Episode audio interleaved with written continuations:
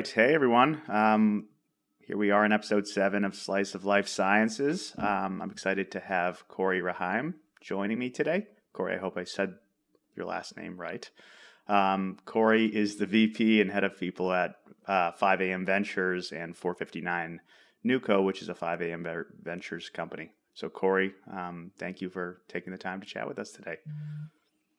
I appreciate it. Um, I thought, given how competitive uh, the life science industry is um, in hiring in Boston, but just in general, um, today's conversation would make for a really interesting chance to hear about your experiences, um, what's keeping you busy today, and just what led you to where you are today, given your career path. So, does that sound good? Sounds great. Awesome. Um, well, why don't we just kick things off by just learning a little bit about you? Then we'll dive in. So, have you always worked in biotech, or what led you to get an opportunity, your first opportunity in the life science world? Yeah, um, I've always worked in life sciences. Uh, early in my career, I actually worked at a company that made dental implants, oddly enough, um, which was considered a medical device. So we had FDA and regulatory requirements for a product.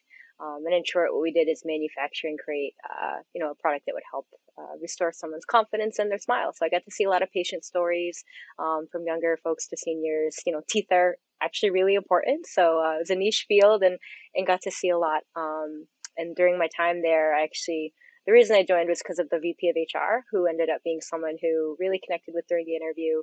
Um, it'll be a theme in my career. Um, I've always joined companies um, because of specific people and um, kind of help. They've helped mentor me. So that person did exactly that. Um, I ended up earning a, a, few rounds of promotions and, and really kind of dived into the world of HR as my first official job uh, after graduating from undergrad. Um, and then in terms of kind of next pivots, I ended up going to, to Novartis, wanted to go to a, a global place where I could see even broader uh, impact for patients outside of the dental field. Um, so I got to see, you know, really, you know, what an enterprise and kind of global force biopharma can be. Um, I took the job at Novartis not just because of that, but really because of the person who recruited me. Um, so my first manager really was someone who role modeled and uh, taught me about what servant leadership could be. So really supportive. The development was always in mind. Um, and again, uh, had a lot of fun and learned a lot along the way. Um, you know, at being at those two places. So in short, I've always been in, you know, organizations that have had a, a connection to patients. And having relationships helps you join one of those companies with with someone in particular. So that's interesting. At um, Novartis, I know you oversaw the, the HR function for a couple of um, research organizations and served on the leadership team. Um, just in general, what or high level, what were some of the program initi- initiatives that you put in place that kind of started building leadership skills across the organizations? Yeah, I'd say looking back, the the initiatives I'm most proud of are really the ones we took with career development. Um, in the neuroscience group in particular, one of our results ended up being putting tools and frameworks in place so basically, every single person in the organization would have had a what we call the quality career conversation with their manager. And by quality, I meant one where there'd be actually a dialogue, and both sides of the you know would come prepared for the conversation, and there were some concrete steps planned um, afterwards. So I think so often when we think about career development, it can be a checkbox exercise. Let's do a training. Let's just you know say we've done this, but we made sure to really clarify what it would look like. And then related to this, the other thing I'm really proud of is just um, using the power of storytelling to help really inspire and motivate other teams about what career development is. So what we did is in practice put together some really great panels of scientists at various levels um, and had them share their career stories. So it's like so often I think people feel the pressure to move up the career ladder or into management, you know, even when their heart may not be in it. Um, but when we had a scientist talk about their job shadow in, in business development and strategic alliances, or a leadership team member talk candidly about how they've also questioned, you know, what their next move would be, um, there's a lot of power in that vulnerability. Um, so I think those are some things that, again, just kind of opening up those conversations and in a really, you know, simple way, um, there's a lot of impact there. Yeah. Um, and you were there for what, five years or so at Novartis? Just about, yeah. Um, so after Novartis, I know you. I always find this interesting that you became an early employee at a much earlier stage company, but growing quite rapidly in Relay Therapeutics. Um, out of curiosity, I assume it was much different in a lot of ways than a large, large pharma like Novartis.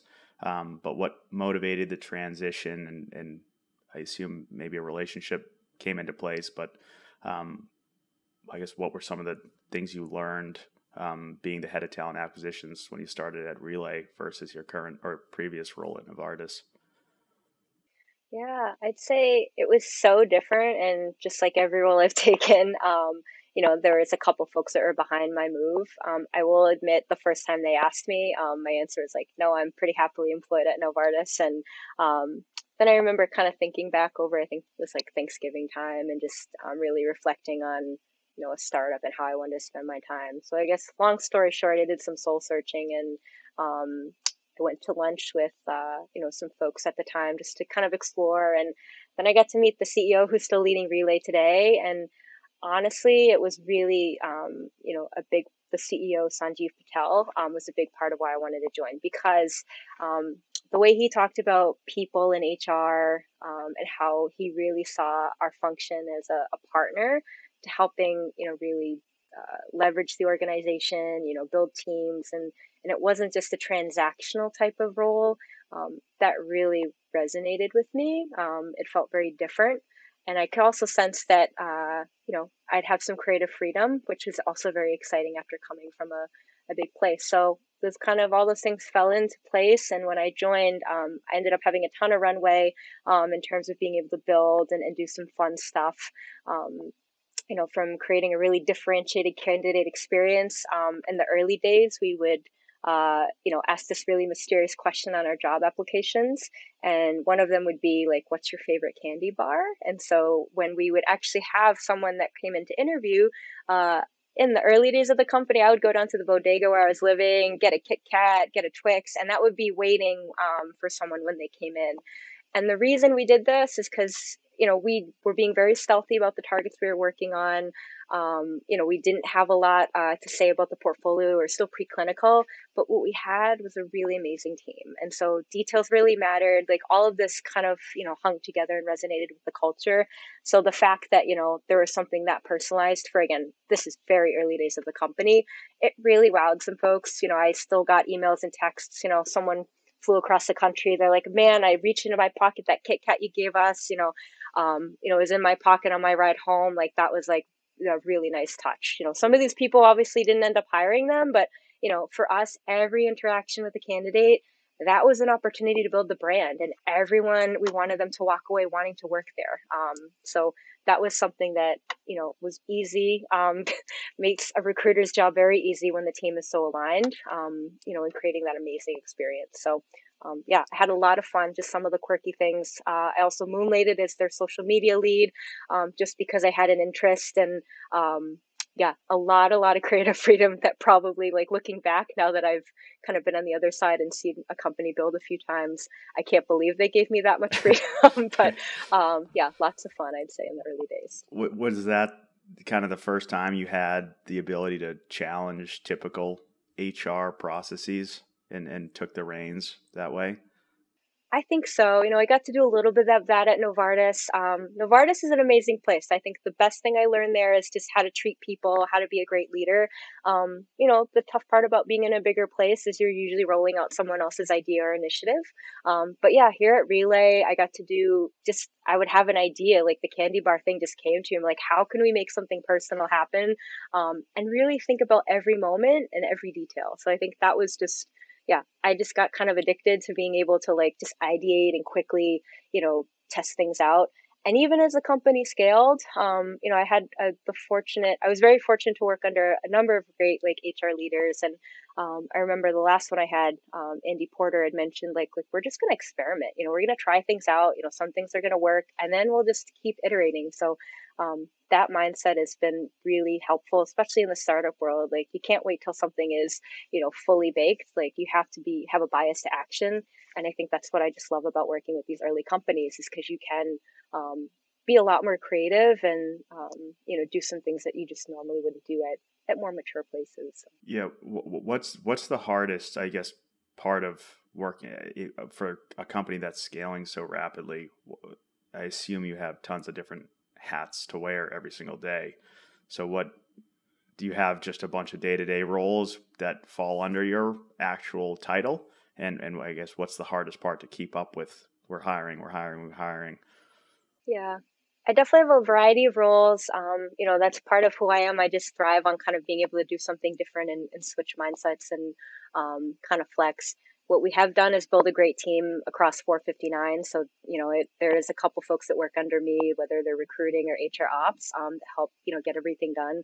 But just taking a step back, the biggest or the toughest part about being, uh, you know, early stage for anyone, and that's the answer that I give to every candidate, is uh, amplification. So what I mean by that is when something is great, like it's exciting. That first data set, the first time you move into a new space, maybe the first C suite hire, first eh, whatever, that's all awesome and you feel it. Um, whereas if that happens to you at a bigger place, you know, it's just, you don't feel as close to it perhaps. And then the hard stuff, you know, first person that leaves the company, you know, first data that really fails, that stuff is really, really hard. Um, but my favorite first is really when you hear, especially when you're working on, um, you know, drug development, you hear that first patient dose profile, you know, the person who's received your therapy um, as you become a clinical company. Um, I still kind of get chills thinking about what it felt like when our CMO read that um, at Relay when we were able to kind of progress our program. So to me, that's just the most magical part. And I know it, there's always a ton more work after that, but um, when your therapy actually can get to someone who needs it, um, that's that's why it, it just it never gets old. It's just so electrifying.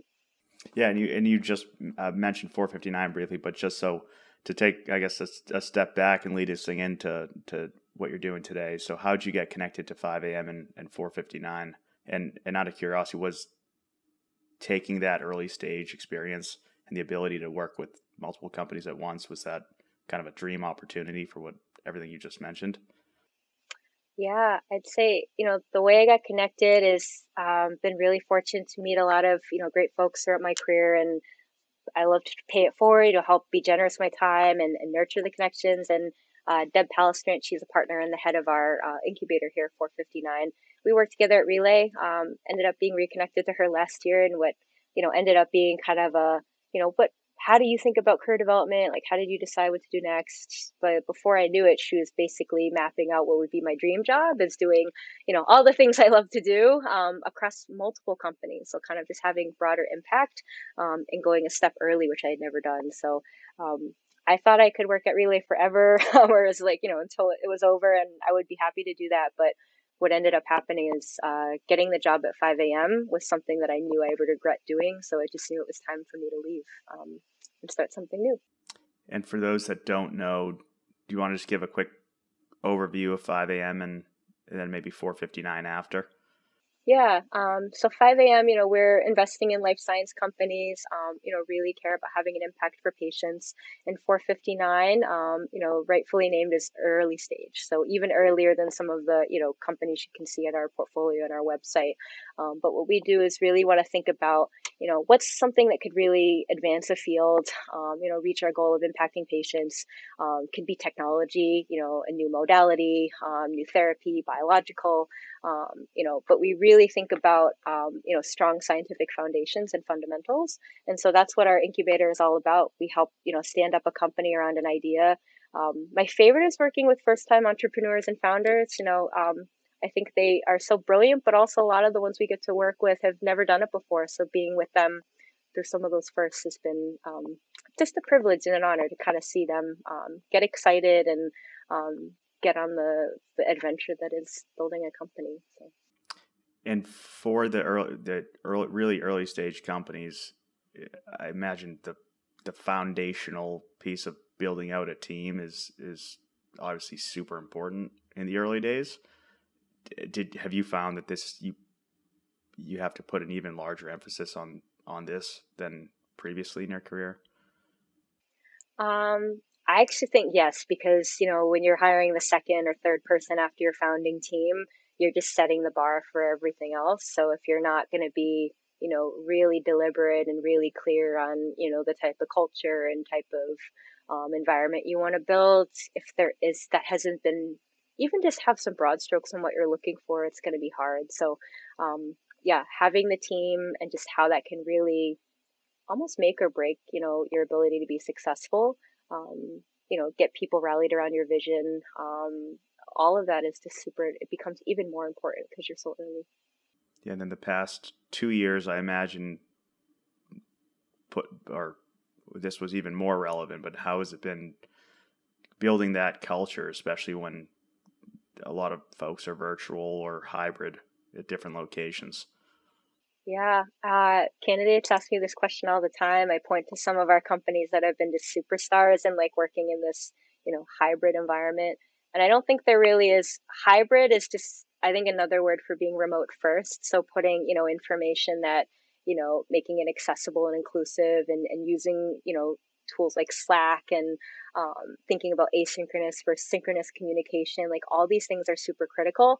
Um, and we definitely have spent time with our teams and talking about, you know, even just when would you use, you know, an email or a Slack communication or, you know, should this be a Zoom call or not? Like these sound like very basic questions, but you know, if companies aren't asking themselves these, they're, you know, you're just going to be continuing to operate, you know, pre-pandemic in a pan, you know, post-pandemic world, which is just going to be extremely hard. So, um, I think in terms of culture, like it sounds silly, but a lot of the culture is virtual, whether it's like, you know, some of the photos or Slack channels we've created for our teams. Um, there's lots of banter. You can always, you know, I can kind of tell what's going on in terms of all of our companies when you kind of jump into each of their workspaces and you can just see a lot of collaboration happening that way. Um, but we're excited that, you know, I think with restrictions lifting, cases going down, um, we'll be able to have some more in-person events, which is just so important in early research. So, do you? I know, I know, 5 a.m. and 4:59 are obviously very hands-on. Do you guys take operating roles for a certain amount of time within a yeah. portfolio company's yeah. life cycle? Yeah. Yeah. Um, the thing about 5 a.m., you know, we're working on anywhere from three to six companies and incubating them. But what that means is, you know, we're not a gigantic machine. So what you'll get is the high touch, like really, um, you know, support from us. So I'm effectively, you know, helping, you know, build talent across a few different companies. Um, there's always, you know, a partner that's going to be, you know, supporting the, you know, the C-suite or first-time CEO or founders, um, you know, from basically could be six months to a year before the company raises their A or launches. Um, and then we always put a foundation in place so that, you know, when they need to hire their own version of me or legal or, you know, science or person, like we have that in place. So we, we support companies from the beginning and then also after they graduate out of our incubator. But yeah, our partners and investment team, um, super hands on, you know, even mentoring folks after, you know, the fact, whether it's leaders and um, just being really generous with their time because we think that really matters to you know the teams and companies that we're building. So do you do you typically work with three to six companies or so at any given time? Mm-hmm. With yes, do, does your role flex with each company, or do you have the same? I guess it type? does because they're all in different spaces. You know, like we have companies that have launched, you know, or started in the last year, or even you know are beginning to, you know, we'll have stuff in the pipeline. So they're all they'll have different needs and every founding team is different they'll have their own personality their own culture it truly is you know not the same so they'll need different things you know you might have a first time entrepreneur who you know needs a lot more support is going to have probably more questions and might lean on us more there you might be working with you know some folks who've done it and they have their rolodex and um, you know we, they might need us for you know how can we think about compensation or some other things. We need a lab space. Um, so it just depends. So that's the fun of it, um, and also very challenging to prioritize, but we get it done. So what did, I, I assume this this response has no one answer, obviously, but from your experience, what are some of the most successful cultures you've seen and built from an attraction and retaining of talent standpoint? Is there a common denominator? Hmm. Yes, I think it has to be aligned with, you know, when the leadership has a vision and they can communicate that where it is in alignment with the rest of the organization. So whether it's, you know, at, at Relay and I think one of our seeds now, you know, this thoughtful, deliberate, like really being mindful of like all little details um, is something that matters. And that's how we talk about it in the interview experience. So all the things have to be um, in harmony. When they're not, then it becomes very difficult to one recruit because the candidates aren't hearing the same messages. Then they come in the door it's not the company that I, you know, had heard about. So I think just the alignment and, and clear communication is super key. Um, and it's always going to evolve, but there has to be kind of a north star what matters. Um, so I think that's something that whatever your you know thing or vision or what you know the culture is, it just has to be aligned from kind of head to tail through the organization. Um, otherwise, it's going to be really challenging for many reasons. I see we're coming up on time, but I, I, I, guess final question: what what excites you most about what you're building and what you have coming up? Um, yeah, I'd say just the relationships that we get to build with some of our founding teams. You know, it's super. Um, you know, it's high touch. We get to get, you know, like I think I mentioned uh, last week, we had some uh, some teams that were moving into their new lab space. Just getting to celebrate those milestones with them. Um, and again, we have a lot of the 5 a.m. team in 459. We have weekly updates with all, so we get to hear the progress of the company. So just knowing some of the folks and building personal relationships and, and seeing, you know, them go from basically an idea where you're sitting kind of hearing about something to this is an actual company with a logo and, you know, they're really growing up pretty quickly. Um, that progress is just, you know, really rewarding to see. That's great. Do you still do the candy bar for potential hires? Not right. No, we had to phase it out during new... COVID. Yeah, but I think there's definitely there's always something I'm kind of ideating on and what we could do next to kind of really push the boundary. So I might revise that one. It's awesome. Well, thank you so much, Kori. Um, really enjoyed chatting, and thanks for taking the time to jump on. Thanks, Dave.